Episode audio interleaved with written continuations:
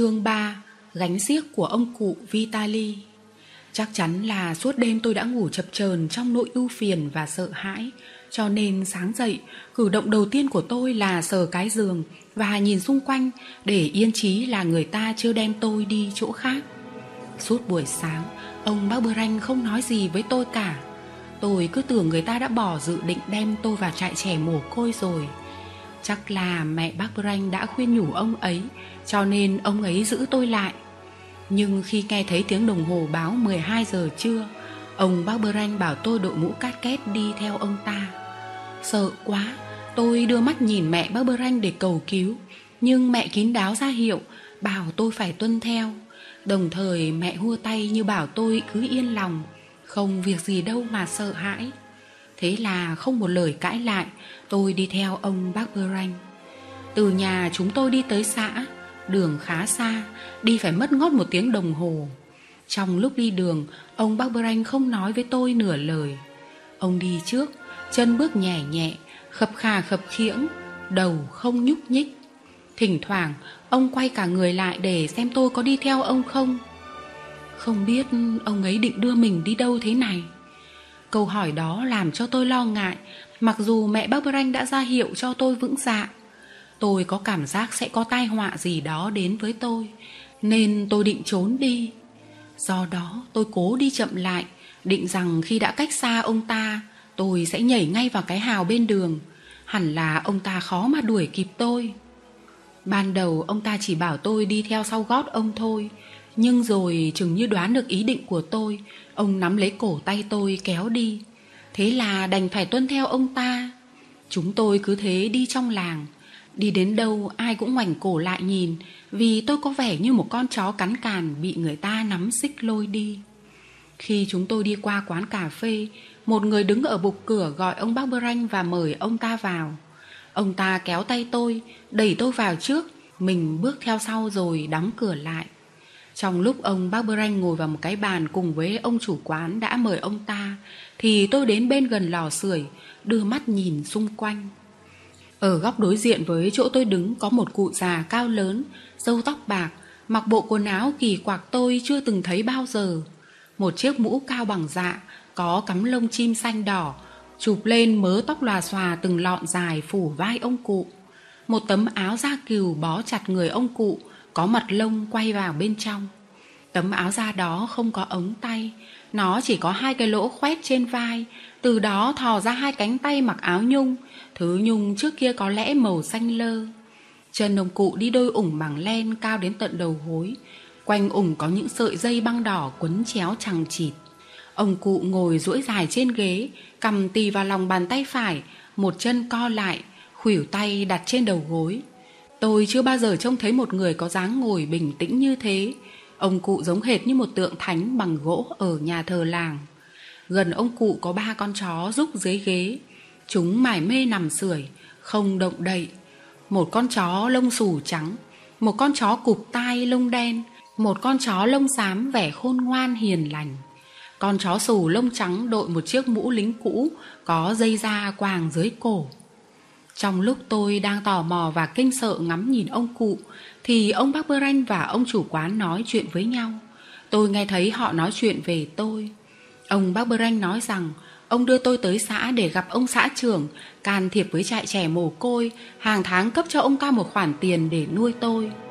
Hóa ra mẹ bác Bơ Ranh đã nói cho ông ta chịu nhận cách giải quyết đó. Tôi hiểu ngay là nếu ông bác Ranh thấy giữ lại tôi mà có lợi thì tôi chẳng có gì đáng lo ngại cả.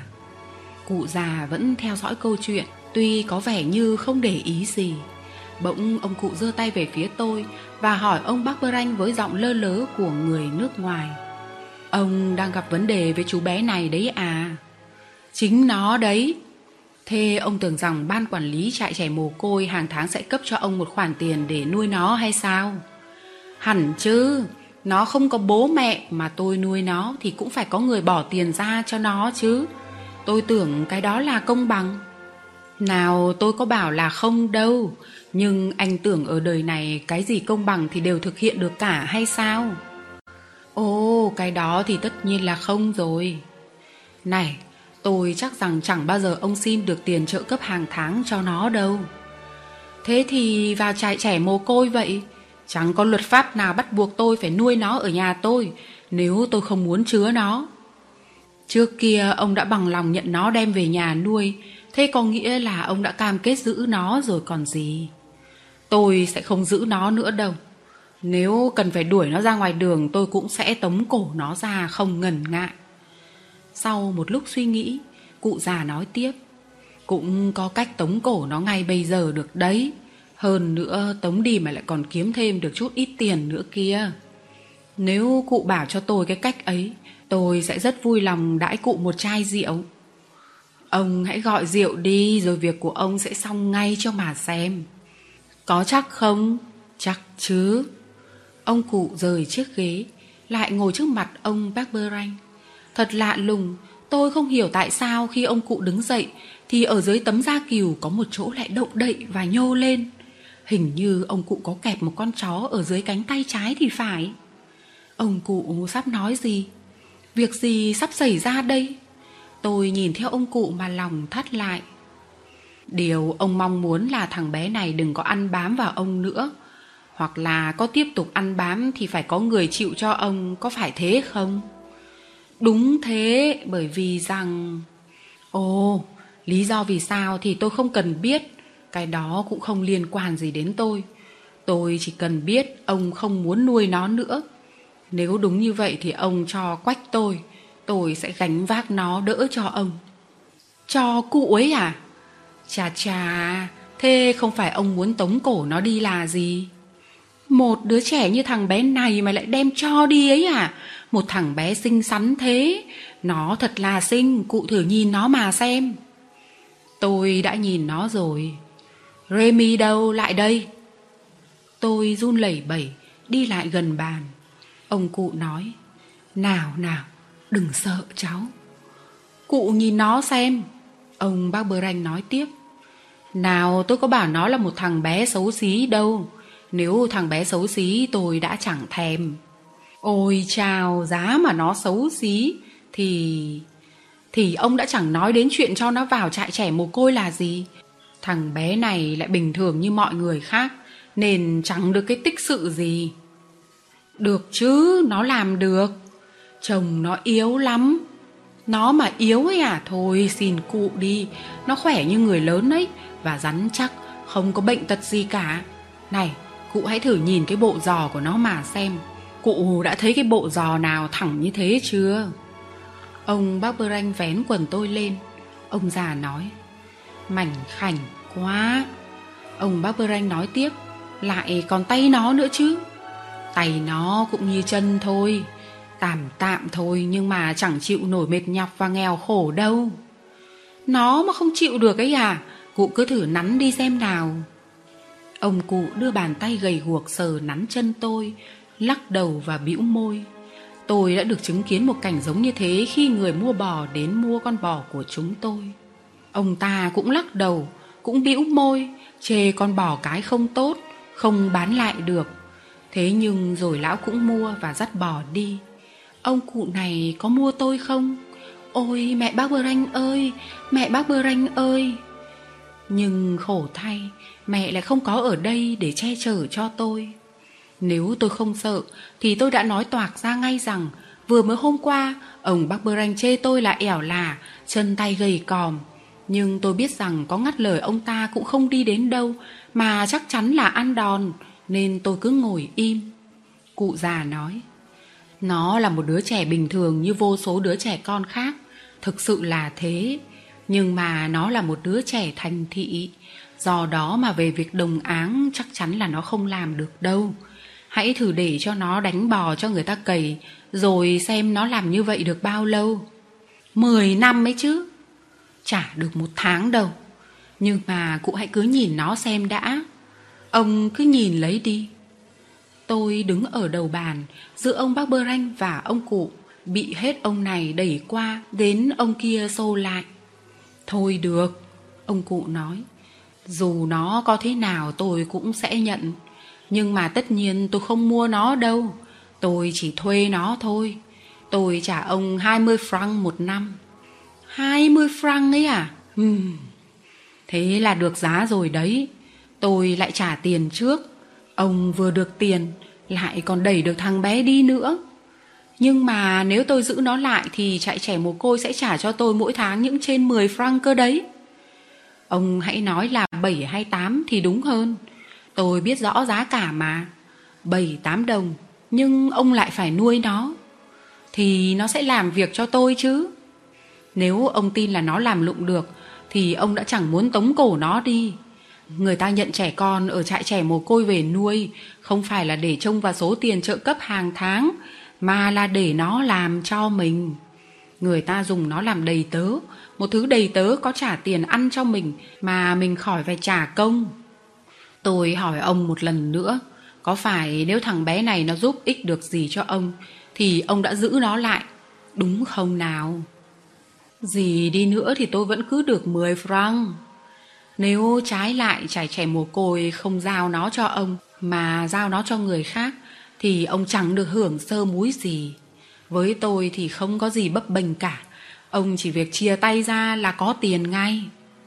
Cụ già móc áo lấy ra một cái túi đựng bạc bằng da, moi bốn đồng xỉa lên bàn kêu long cong. Ông bác Bereng kêu to. Cụ cứ tin rằng rồi sẽ có ngày thằng bé này tìm thấy bố mẹ của nó. Cái đó thì có ích gì? Sao lại không?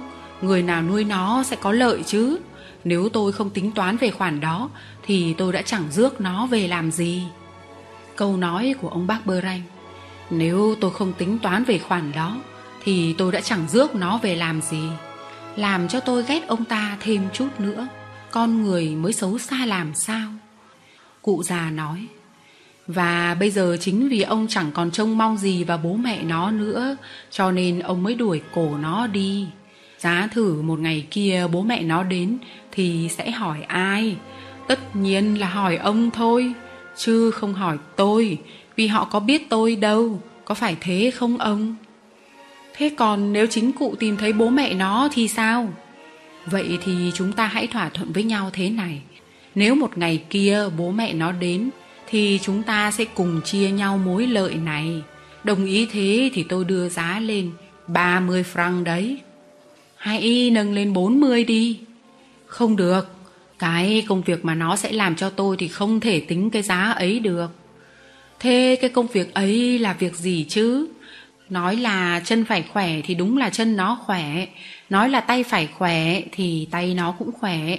Ý kiến tôi vẫn như cũ, Nhưng mà theo cụ Cụ cho rằng nó làm công việc gì thì thích hợp. Ông cụ nhìn bố nuôi tôi một cách diễu cợt nhấp từng ngụm rượu nhỏ và nói, Để nó đi cùng với tôi cho có bầu có bạn. Tôi già rồi. Đôi khi đêm đến, Sau một ngày làm việc mệt mỏi, Những hôm xấu trời tôi thấy trong lòng buồn bã thì nó sẽ giải muộn phiền cho tôi. Ừ, ừ, dùng vào việc ấy thì chắc là bộ giò nó cũng không thừa ra đấy. Chẳng khỏe lắm đâu vì phải múa phải nhảy phải đi rồi sau khi đi lại phải nhảy nữa. Tóm lại là nó sẽ nhập vào gánh xiếc của cụ vitali thế gánh xiếc của cụ vitali đâu? Cụ vitali là tôi đây như ông đã thấy đấy. Còn gánh xiếc ông muốn biết, tôi sẽ giới thiệu với ông ngay. Nói xong, ông cụ mở tấm da kiều lấy tay lôi ra một con vật kỳ lạ mà cụ đang kẹp dưới cánh tay trái. À thế ra chính con vật này đã mấy lần đội tấm da kiều lên. Có lúc tôi đã đoán dưới đó có một con chó con, nhưng con này không phải là con chó như tôi đoán. Nó là con vật gì vậy? Mà có chắc nó là một con vật gì không chứ? Mới trông thấy con vật kỳ quái ấy lần đầu, Tôi kinh ngạc ngắm nó, Không biết nó là con gì đây? Nó mặc một chiếc áo blue màu đỏ viền chỉ óng ả, Nhưng chân tay thì để chân. Đúng là chân tay chứ không phải là cẳng đâu. Chỉ có cái là da chân và da tay đen, Không trắng mà cũng không hồng. Đầu nó cũng đen Và to gần bằng nắm tay tôi. Mặt nó rộng và ngắn mũi hếch, cánh mũi to, đôi môi vàng vàng. Nhưng mà cái làm cho tôi chú ý nhất là đôi mắt nó rất gần nhau, hết sức linh hoạt, lóng lánh như gương. Ông bác Bơ Ranh kêu Ôi cái con khỉ gớm chết Câu nói đó làm cho tôi hết sức kinh ngạc Tuy tôi chưa trông thấy giống khỉ bao giờ Nhưng mà ít ra tôi cũng đã nghe nói đến Thì ra trước mắt tôi không phải là một đứa con nít da đen Mà chỉ là một con khỉ Cụ già Vitali nói, Đây là diễn viên hạng nhất của gánh siếc chúng tôi Joliker Này, anh bạn Joliker Hãy chào khán giả đi. Joliker khép bàn tay đưa lên môi Và gửi đến tất cả mọi người một cái hôn. Giơ tay về phía con chó xù trắng, Ông cụ nói tiếp, Bây giờ là đến lượt các tài tử khác. Ngài Capi sẽ hân hạnh giới thiệu các bạn của ngài với chư vị khán giả có mặt ở đây. Nghe lệnh đó, con chó sù trắng đang nằm yên không nhúc nhích, bỗng vùng dậy, đứng thẳng mình lên trên hai chân sau, khoanh hai chân trước lên ngực, rồi cúi dạp xuống chào chủ nó, cúi đến nỗi chiếc mũ lính của nó chấm sát đất.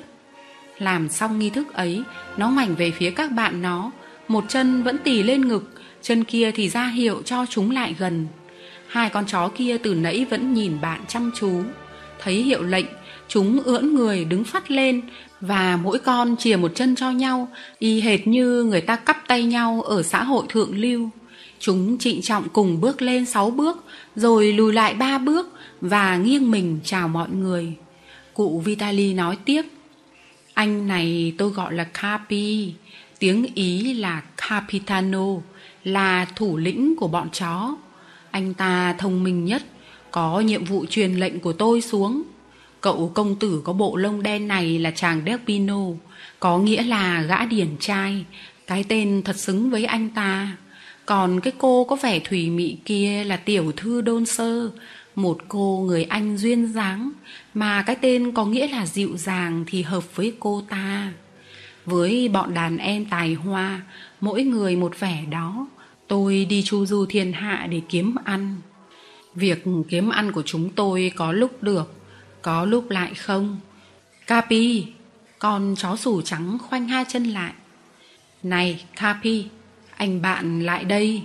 Anh hãy ngoan ngoãn nhé. Đây là những người lịch sự. Đối với họ tôi luôn luôn nói năng lễ độ.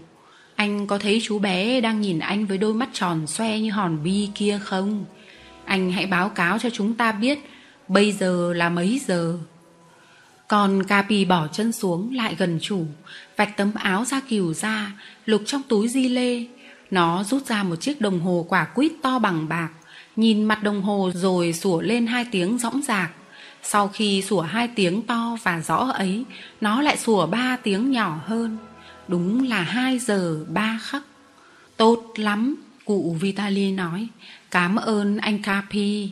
Bây giờ phiền anh mời cô đôn sơ nhảy dây cho chúng tôi xem với nào. Capi bèn lại túi áo của chủ lấy ra một đoạn dây thừng. Nó ra hiệu cho con Despino. Con này chạy ngay ra đứng trước mặt nó. Capi tung cho bạn một đầu dây thừng và cả hai con nghiêm chỉnh quay chiếc thừng. Khi dây thừng quay đã đều rồi thì con đôn sơ lao mình vào nhảy. Nó nhảy nhẹ nhàng, đôi mắt đẹp và âu yếm ngước nhìn chủ. Đấy, ông xem. Cụ già nói, những đứa học trò của tôi đều thông minh cả. Nhưng mà phải có sự so sánh thì mới biết chúng thông minh đến chừng nào. Vì vậy tôi mượn thêm chú bé này vào gánh xiếc Chú ta sẽ đóng một vai đần độn để cho người ta thưởng thức bội phần tài nghệ của bọn môn đồ của tôi. Ồ, để đóng vai ngu xuẩn à? Ông bác Bơ Ranh ngắt lời. Thì cần phải có trí thông minh. Ông già nói tiếp. Và tôi chắc rằng chú bé này cũng thừa trí thông minh khi đã được học tập vài bài. Rồi chúng ta sẽ thấy rõ thôi. Ngay bây giờ cũng có thể thử được. Nếu chú bé thông minh thì chú sẽ hiểu ngay rằng theo ông cụ Vitali, chú sẽ có may mắn được chu du trên đất nước Pháp và trên 10 nước khác nữa. Chú bé sẽ sống một cuộc đời tự do, chứ không phải là lẽo đẽo sau đuôi bò, ngày nào cũng như ngày nào, từ sáng đến tối cứ dẫm đi dẫm lại loanh quanh mỗi một cánh đồng. Nếu chú không thông minh thì chú sẽ kêu gào khóc lóc. Ông già Vitali vốn không ưa những đứa trẻ hư, nên ông sẽ không đem chú đi với ông nữa thế là đứa trẻ hư phải vào trại trẻ mồ côi Ở đó trẻ con phải làm việc nhiều mà ăn thì chẳng được bao nhiêu. Tôi cũng đủ thông minh để hiểu những lời nói ấy. Nhưng mà từ chỗ thấu hiểu Cho đến chỗ làm được còn phải vượt qua một quãng đường rất dài. Bọn học trò của cụ Vitali ngộ nghĩnh và buồn cười đáo để Rồi luôn luôn được đi dạo chơi cũng thích. Nhưng đi theo họ, dạo chơi với họ Thì phải xa mẹ bác Bơ Ranh. Chắc là tôi phải vào trại trẻ mồ côi thôi. Tôi đang bối rối. Nước mắt lưng tròng thì ông cụ Vitali lấy đầu ngón tay vỗ khẽ lên má tôi, nói, Này, chú bé hiểu rồi đấy. Vì chú không kêu la. Con người bé bỏng này rồi sẽ biết điều đấy. Và ngày mai Tôi kêu lên, Ôi, thưa ông, Cháu van ông, Xin ông hãy để cháu ở lại với mẹ Barberanh Tôi vừa nói tới đó thì một tiếng sủa lớn của con Capi ngắt lời tôi. Cùng lúc ấy, Nó nhảy sổ lại bàn Joliker ngồi. Thì ra chú khỉ đã thừa lúc mọi người quay về phía tôi Để nhẹ nhàng vớ lấy cốc rượu đầy của chủ mà uống.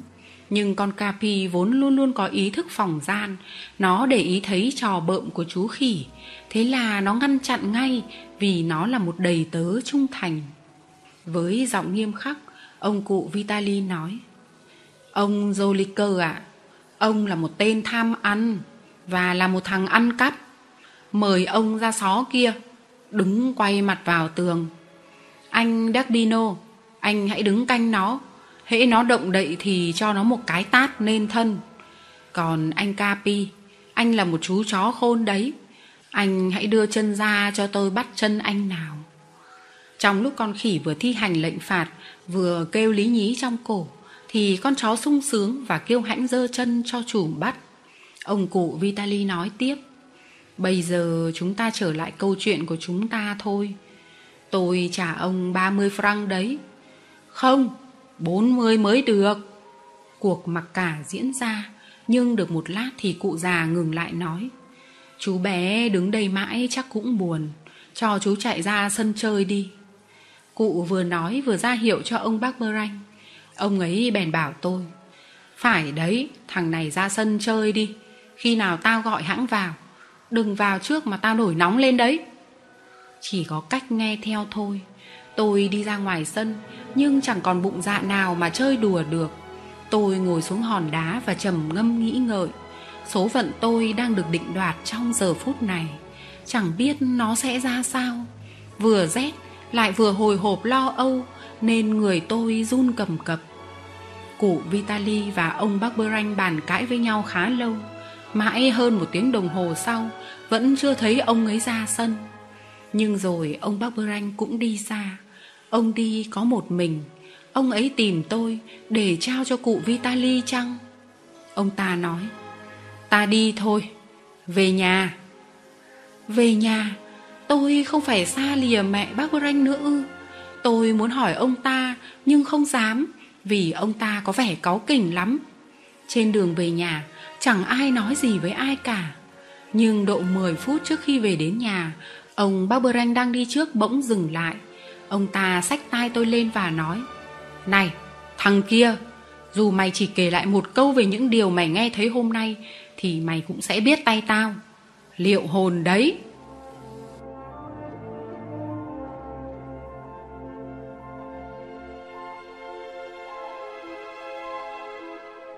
Chương 4 Nhà mẹ Chúng tôi về đến nhà thì mẹ bác Bơ Ranh hỏi Nào, ông xã trưởng nói thế nào? Tôi không gặp ông ấy Thế nào? Ông không gặp ông ấy à?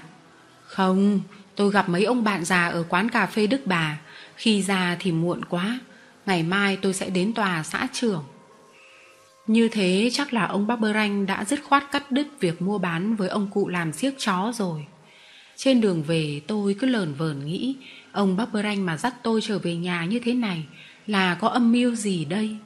Nhưng câu trả lời cuối cùng của ông bác Branh với mẹ Đã đánh tan mọi ngờ vực. Dĩ nhiên là ông bác Branh đã từ chối những điều kiện của ông cụ Vitali Cho nên mới định đến gặp xã trưởng vào ngày hôm sau chứ. Tuy thế, mặc những lời ông ta đe dọa Tôi cũng sẽ nói điều nghi ngờ của tôi với mẹ Nếu có được giây lát ngồi một mình với mẹ. Nhưng suốt buổi tối, Ông bác Bơ Ranh không ra khỏi nhà. Cho đến lúc đi ngủ, Tôi vẫn không có dịp để nói chuyện với mẹ. Lên giường nằm, Tôi tự nhủ đến mai vậy. Hôm sau, thức dậy, Tôi không thấy mẹ bác Bơ Ranh Mẹ con đâu? Mẹ mày xuống dưới làng chưa mới về. Không hiểu sao, Sự vắng mặt của mẹ khiến tôi đâm lo ngại. Tối hôm qua, Mẹ không hề nói mẹ xuống làng kia mà. Quá trưa, chúng tôi cũng xuống làng. Nhưng sao mẹ không đợi để cùng đi một thể? Mẹ có kịp về trước khi chúng tôi ra đi hay không? Lòng tôi xe lại vì một nỗi lo mơ hồ. Sợ gì tôi không biết rõ, Nhưng tôi cảm thấy có một mối nguy hiểm sắp xảy đến với tôi. Ông bác Bơ Ranh nhìn tôi một cách kỳ quái. Cái nhìn đó làm tôi chẳng yên tâm chút nào. Tôi chạy ra vườn để tránh con mắt ông ta. Mảnh vườn không lớn lắm nhưng đối với chúng tôi rất quý Vì nó nuôi sống chúng tôi. Trừ bột mì không kể Còn thì những thức ăn trong nhà này đều hầu hết do nó cung cấp. Khoai, đậu, bắp cải, củ cải, cà rốt. Vì vậy không có tấc đất nào bỏ trống. Tùy thế, mẹ bác Bơ cũng cho tôi một góc để tôi trồng đủ thứ cây, cỏ, rêu. Hễ cứ buổi sáng đi chăn bò, tôi nhặt được thứ gì ở vìa rừng hay chân rào là buổi chiều tôi lại trồng trong góc vườn, lẫn lộn thứ nọ cạnh thứ kia. Chắc chắn đây không phải là một khu vườn đẹp đẽ, có những con đường dài cát và những bồn hoa trồng toàn hoa quý. Khách qua đường không nghền cổ nhòm vào qua cái hàng rào gai tươi xén bằng kéo. Nó chỉ có vậy thôi, nhưng được cái nó là của tôi, nó đáng yêu, cũng chỉ vì nó là của tôi. Nó là của cải, là giang sơn, là sự nghiệp của tôi. Tôi sắp đặt nó tùy ý tôi. Khi nói về nó, mỗi ngày tôi nhắc tới nó dễ đến vài chục lần. Tôi gọi nó là mảnh vườn của tôi. Tôi thu thập và trồng những cây cỏ ấy vào mùa hè trước Thì đến mùa xuân nó phải mọc lên Có những giống cây không cần đợi hết đông đã mọc còn các giống khác thì lần lượt nối tiếp nhau. Chính vì vậy mà đến bây giờ, Tính tò mò của tôi được kích thích tột độ. Các cây trường thọ bây giờ đã ra nụ. Mỗi nụ nhú lên một chấm vàng ở bên trên. Cây tử đinh hương đâm những chồi lúm đốm tím Và giữa mấy lá anh thảo trồi lên những lộc sẵn sàng nở xòe ra. Những cây này sẽ ra hoa như thế nào đây? Đó là điều mà ngày ngày tôi sốt ruột chờ xem nhưng có một chỗ khác trong mảnh vườn. Tôi đã theo dõi một cách hồi hộp chứ không chỉ là tò mò nữa. Ở khoảng vườn ấy tôi trồng một thứ rau củ người ta cho tôi. Một thứ rau củ mà hầu như cả làng không ai biết. Đó là củ cúc vu. Người ta bảo củ cúc vu ngon hơn củ khoai tây nhiều vì nó có vị của actiso, nó lại vừa có vị của củ cải và nhiều thứ rau củ khác nữa. Những điều báo trước tốt đẹp kia đã gợi cho tôi một ý định dành sự bất ngờ cho mẹ bác Bơ Ranh. Tôi không nói gì với mẹ về giống cây mà người ta cho, tôi cứ trồng các củ ấy trong khu vườn của tôi. Khi nó mọc lên, tôi cứ để cho mẹ tưởng rằng đó là một loại hoa, rồi đến một ngày nào đó Khi củ cúc vu đã già Tôi sẽ tranh thủ một buổi vắng mặt của mẹ Để bới củ lên Rồi tự tay tôi nấu nướng Nấu thế nào đây Tôi cũng không biết. Và khi mẹ về ăn tối, Tôi sẽ dọn cái món của tôi ra. Ai sẽ là người ngạc nhiên đây? Là mẹ bác Bơ Ranh rồi. Ai lấy làm rất thú vị đây? Cũng là mẹ. Bởi vì mẹ con tôi đã có một món ăn mới thay thế cho món khoai tây trường kỳ. Và mẹ bác Bơ Ranh cũng không thấy khổ sở lắm nữa vì đã bán con bò rút xét tội nghiệp. Cái người mà phát minh ra món ăn mới đó là tôi. Phải, là chính tôi, Remy. Như vậy tôi là người có ích trong gia đình. Như vậy các bạn đã hiểu vì sao tôi chăm chú mong đợi những củ cúc vu mọc lên đến thế. Ngày nào tôi cũng ra nhìn khoảnh đất trồng cúc vu Sốt ruột quá Tôi cứ nghĩ rằng không bao giờ các củ ấy mọc mầm cả Tôi đang quỳ gối Chống tay xuống đất để nhìn Thì bỗng nghe có tiếng ai đó gọi giật giọng Đó là tiếng ông bác Bơ Ranh Ông ta muốn gì đây? Tôi vội vã trở vào nhà. Tôi rất đỗi ngạc nhiên Khi nhìn thấy ông cụ Vitali và bầy chó của ông cụ đứng trước lò sưởi. Tôi đoán được ngay Ông bác Ranh gọi tôi làm gì. Ông cụ Vitali đến để đem tôi đi. Không để cho mẹ nuôi bênh vực tôi, Sáng nay lão bác Ranh đã bảo mẹ đi sang làng bên. Tôi cảm thấy không thể mong lão bác Ranh kia đoái hoài thương xót. Tôi chạy đến ông già Vitali Ôi, Cụ ơi, Cháu van cụ, Xin cụ đừng đem cháu đi. Thế rồi tôi khóc hòa lên. Ông cụ dịu giọng trả lời. Này, cháu ơi, Cháu đi với ông sẽ không khổ đâu. Ông không đánh đập trẻ con bao giờ cả. Cháu lại được làm bạn với lũ học trò của ông nữa. Chúng nó ngộ lắm kia. Cháu còn luyến tiếc cái gì? Mẹ bác Bơ Ranh, Mẹ bác Bơ Ranh. Dù sao thì mày cũng không được ở lại đây nữa. Lão bác Bơ Ranh vừa nói vừa kéo mạnh tay tôi. Hoặc là ông cụ đây, Hoặc là vào trại trẻ mồ côi. Mày chọn đi. Không, mẹ bác Bơ Ranh cơ. Lão bác Bơ Ranh nổi cơn thịnh nộ hét lên. Này, mày làm phiền phức quá. Phải đến lấy cây gậy mà đuổi mày ra khỏi nhà chắc. Tao làm ngay tức khắc đây. Ông cụ Vitali nói. Thằng bé này nó quyến luyến mẹ bác Bơ Ranh của nó. Không nên vì thế mà đánh nó. Nó có tình có nghĩa, Đó là dấu hiệu tốt chứ. Nếu cụ tỏ ý thương hại nó Nó sẽ gào lên cho mà xem. Thôi, ta tính toán đi. Nói xong, cụ già Vitali xỉa lên trên bàn 8 đồng 5 franc. Lão bác bơ ranh vội vã vơ lấy chỗ tiền, Cất biến vào trong túi. Cụ Vitali hỏi Thế gói quần áo của nó đâu? Đằng kia, Lão bơ đáp, Và trỏ vào một chiếc khăn vải xanh buộc túm bốn góc. Cụ Vitali cởi nút khăn ra để xem có những gì. Chỉ có hai chiếc sơ mi và một cái quần vải. Theo chúng ta giao hẹn với nhau thì không phải như thế này. Chúng ta đã nói rằng ông phải trao quần áo của nó cho tôi, Mà ở đây tôi chỉ thấy có mấy thứ rách mướp thế này thôi. Nó không còn thứ gì khác cả đâu. Nếu tôi hỏi thằng bé Thì chắc nó sẽ bảo là ông nói không đúng. Nhưng thôi Tôi cũng chẳng muốn cãi vã với ông làm gì. Tôi không có thì giờ. Tôi phải đi ngay bây giờ. Thôi ta đi đi cháu ơi. Tên nó là gì nhỉ? Remy. Nào, Remy, cầm lấy khăn gói và đi lên trước đi. Còn Capi nào, tiến lên, tiến. Tôi giơ hai tay về phía ông cụ, tôi lao về phía ông Barberanh để van xin, nhưng cả hai người đều ngoảnh mặt đi. Cụ Vitali nắm cổ tay tôi. Đành phải đi thôi. Chao ôi, cái nhà thân yêu của ta ơi! Khi ta bước chân qua ngưỡng cửa để xa mày Ta thấy ruột gan như dứt ra Tôi nhìn nhanh quanh tôi Đôi mắt mờ lệ của tôi không nhìn thấy ai để cầu cứu không một bóng người trên đường cái, Không một bóng người trên những cánh đồng cỏ xung quanh Tôi bèn gọi, Mẹ ơi! Mẹ bác Bơ Ranh ơi! Nhưng không ai đáp lại tiếng gọi của tôi cả Nó vang lên rồi tự tắt dần trong tiếng nức nở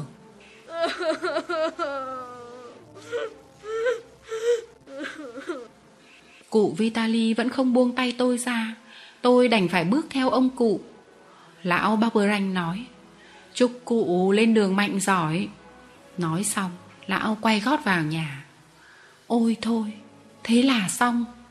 Này, Remy, Con ơi, Chúng ta lên đường đi nào. Cụ Vitali vừa nói vừa kéo cánh tay tôi. Tôi bước đi bên cụ. Cũng may mà cụ không rảo bước đi nhanh. Trái lại hình như ông cụ còn đi chậm lại theo nhịp bước của tôi. Con đường chúng tôi đi là con đường ngoằn ngoèo dọc theo sườn núi. Cứ đi đến mỗi chỗ ngoặt, Tôi lại nhìn thấy ngôi nhà của mẹ bác Bơ Ranh bé dần Bé dần đi. Tôi đã đi con đường này nhiều lần rồi. Tôi biết rằng khi đến chỗ ngoặt cuối cùng, Tôi sẽ trông thấy ngôi nhà một lần cuối, Rồi đi vài bước nữa Thì sẽ chẳng còn trông thấy gì. Trước mắt tôi sẽ là những miền đất xa lạ Đằng sau tôi là ngôi nhà mà tôi đã sống thật sung sướng từ bé tới nay. Và có lẽ rồi đây, không bao giờ tôi thấy lại nữa. Cũng may là đường dốc khá dài, Thế nhưng cứ đi mãi, chúng tôi cũng lên tới đỉnh cao. Ông cụ Vitali vẫn không buông cổ tay tôi ra. Cụ có thể cho cháu nghỉ chân một lát được không? Tôi hỏi. Được lắm con ạ. Lần đầu tiên ông buông tay ra, Nhưng đồng thời đưa mắt nhìn con Capi ra hiệu cho nó. Nó hiểu ý ngay, Như một con chó chăn cừu. Nó đang đi đầu đoàn, Tức khắc chạy lại đứng sau tôi. Cách sắp xếp đó làm cho tôi càng hiểu rõ ám hiệu khi nãy. Con Capi là người canh giữ tôi đây. Nếu tôi dục dịch định chạy trốn, Nó sẽ nhảy sổ vào cắn chân tôi lôi lại. Tôi ngồi trên đám cỏ xanh gì con Capi theo tôi từng bước. Tôi đưa mắt mờ lệ tìm kiếm ngôi nhà của mẹ bác Vơ Ranh. Dưới chân chúng tôi, Cái thung lũng chúng tôi vừa đi qua thoai thoải, Chặng này là rừng, Chặng kia là đồng cỏ. Ở dưới cùng nơi mà tuổi thơ tôi đã sống và lớn lên, Ngôi nhà lẻ loi cô quạnh của mẹ tôi hiện ra. Ngôi nhà rất dễ nhận thấy giữa đám cây cối, Nhất là giờ đây Vì không có gió một cột khói nhỏ vàng vàng từ ống khói tuôn lên thẳng tắp, Lên đến ngang tầm cao của chóp núi chúng tôi ngồi nghỉ Tôi ngửi thấy mùi thơm của lá sồi khô khi bốc cháy Những chiếc lá còn dính quanh mấy cành củi vụn Mà mẹ con chúng tôi thường lượm để sưởi trong suốt mùa đông Là thực hay là ảo tưởng đây? Có phải ngọn khói kia đã đưa mùi thơm ấy đến chỗ tôi không? Tôi tưởng như tôi đang ngồi bên bếp trên chiếc ghế dài nhỏ, Chân dẫm lên cho. Những lúc có cơn gió lùa vào lò sưởi Làm tạt khói vào mặt chúng tôi. Mặc dù ở xa và cao, Tôi thấy mọi vật vẫn giữ nguyên hình dạng của nó, Rõ ràng, Chỉ có là thu nhỏ lại thôi. Trên đống phân bón, Con gà mái cuối cùng của mẹ con chúng tôi Đang đi lại tung tăng đây đó, Nhưng nó không có cái vóc dáng bình thường của nó nữa. Nếu tôi không biết nó quá rõ, Thì tôi đã nhầm nó là một con chim bồ câu con Tôi trông thấy rõ cây lê ở đầu hồi, với thân cây cong cong, đã bao nhiêu năm tôi dùng làm ngựa cưỡi. Bên cạnh con suối vạch một vệt trắng trên đám cỏ xanh. Tôi đoán ra con mương dẫn nước mà tôi đã hì hục đào để chạy chiếc bánh xe nước tự tay tôi làm ra. Than ôi, cái bánh xe ấy chẳng bao giờ được quay nữa, mặc dầu tôi bỏ vào đó bao nhiêu công sức. Mọi vật vẫn ở nguyên chỗ thường ngày. Kia là chiếc xe cút kít. Kia là cái cầy làm bằng một cành cây vẹo. Kia là chuồng tôi nuôi thỏ. Khi nhà còn thỏ và kia là vườn của tôi mảnh vườn thân yêu của tôi. Những bông hoa đáng thương của tôi ai sẽ ngắm nhìn nó? Ai sẽ chăm sóc những cây cúc vu của tôi? Chắc là lão bác bơ ranh, cái lão bác bơ ranh độc ác ấy. Chỉ bước đi một bước nữa thôi là tất cả mọi thứ đó sẽ vĩnh viễn tan biến. Bỗng nhiên trên con đường từ dưới làng đi lên nhà tôi, xa xa tôi trông thấy một cái khăn trùm đầu màu trắng. Cái khăn khuất sau một khóm cây thoát lại hiện ra khoảng cách quá xa nên tôi chỉ nhận thấy màu trắng của cái khăn chập chờn như một con bướm bướm mùa xuân cánh nhạt đang bay lượn giữa những cành cây có những lúc trái tim tôi thấy rõ hơn và xa hơn những con mắt tinh anh nhất. Tôi nhận ngay ra đó là mẹ bác Bơ Ranh. Đúng là mẹ, tôi tin chắc là như vậy. Thế nào? Cụ Vitali hỏi. Chúng ta lên đường chứ? Cụ ơi, cháu xin cụ. Thế ra họ nói sai à? Chân cháu chẳng khỏe tí nào, Mới đi được một quãng ngắn mà đã mỏi rồi. Đi như thế một ngày đường có được là bao? Tôi không trả lời, Chỉ nhìn xa xa. Đúng là mẹ bác bơ ranh rồi, Đúng là cái khăn trùm của mẹ, Đúng là cái váy xanh của mẹ, Đúng là mẹ rồi. Mẹ bước những bước dài như hối hả muốn về nhà cho nhanh. Đi tới trước cửa ngõ, Mẹ đẩy cửa băng qua sân thật nhanh. Ngay lập tức, tôi vùng đứng lên, Không nghĩ gì đến con Capi nhảy trồm trồm bên tôi. Mẹ Barberanh vừa vào nhà lại ra ngay Và chạy khắp sân, Hai tay giang rộng. Mẹ đang tìm tôi. Tôi trồm người ra phía trước, Dùng hết sức hét to lên. Mẹ ơi! Mẹ ơi! Nhưng tiếng tôi không bay được tới chỗ mẹ, Cũng không thể át được tiếng gì rầm của con suối. Nó đã bay mất trong khoảng không. Cụ Vitali hỏi, Cháu làm sao thế? Cháu điên à? Tôi không trả lời, Mắt chỉ đăm đăm nhìn xuống phía mẹ bác Bơ Ranh. Nhưng mẹ không biết rằng tôi ở gần mẹ đến thế, nên mẹ đâu có ngẩng đầu lên. Mẹ đi qua sân, rồi lại đi ra ngoài đường nhìn khắp mọi phía. Tôi gọi to lần nữa nhưng cũng như lần trước, vô ích thôi. Lúc bấy giờ cụ Vitali đã đoán ra, cụ trèo lên bờ cỏ, chỉ trong giây lát cụ đã nhìn thấy chiếc khăn trùm đầu trắng. Cụ khẽ than, tội nghiệp thằng bé. Nghe tiếng kêu thương hại ấy, tôi được thể van xin. Chào ơi, cháu van cụ, cụ cho cháu về đi. Nhưng ông cụ nắm cổ tay tôi dắt xuống đường. Cụ nói, cháu ơi, cháu đã nghỉ ngơi rồi, bây giờ chúng ta đi thôi. Tôi muốn rằng ra, nhưng ông cụ giữ tôi rất chặt. Ông gọi, Capi, Dabino. Hai con chó liền vây quanh tôi, còn Capi đi sau, còn Dabino đi trước. Đành phải đi theo ông cụ Vitali vậy. Đi được ít bước nữa, tôi ngoảnh đầu lại. Đoàn chúng tôi đã vượt qua đỉnh núi và tôi không nhìn thấy thung lũng xưa, ngôi nhà cũ của tôi đâu nữa. Tít tận đằng xa, chỉ thấy những ngọn đồi xanh xanh, dàn ra tăm tắp như muốn lên tận chân mây. Trước mắt tôi là một khoảng không gian vô tận.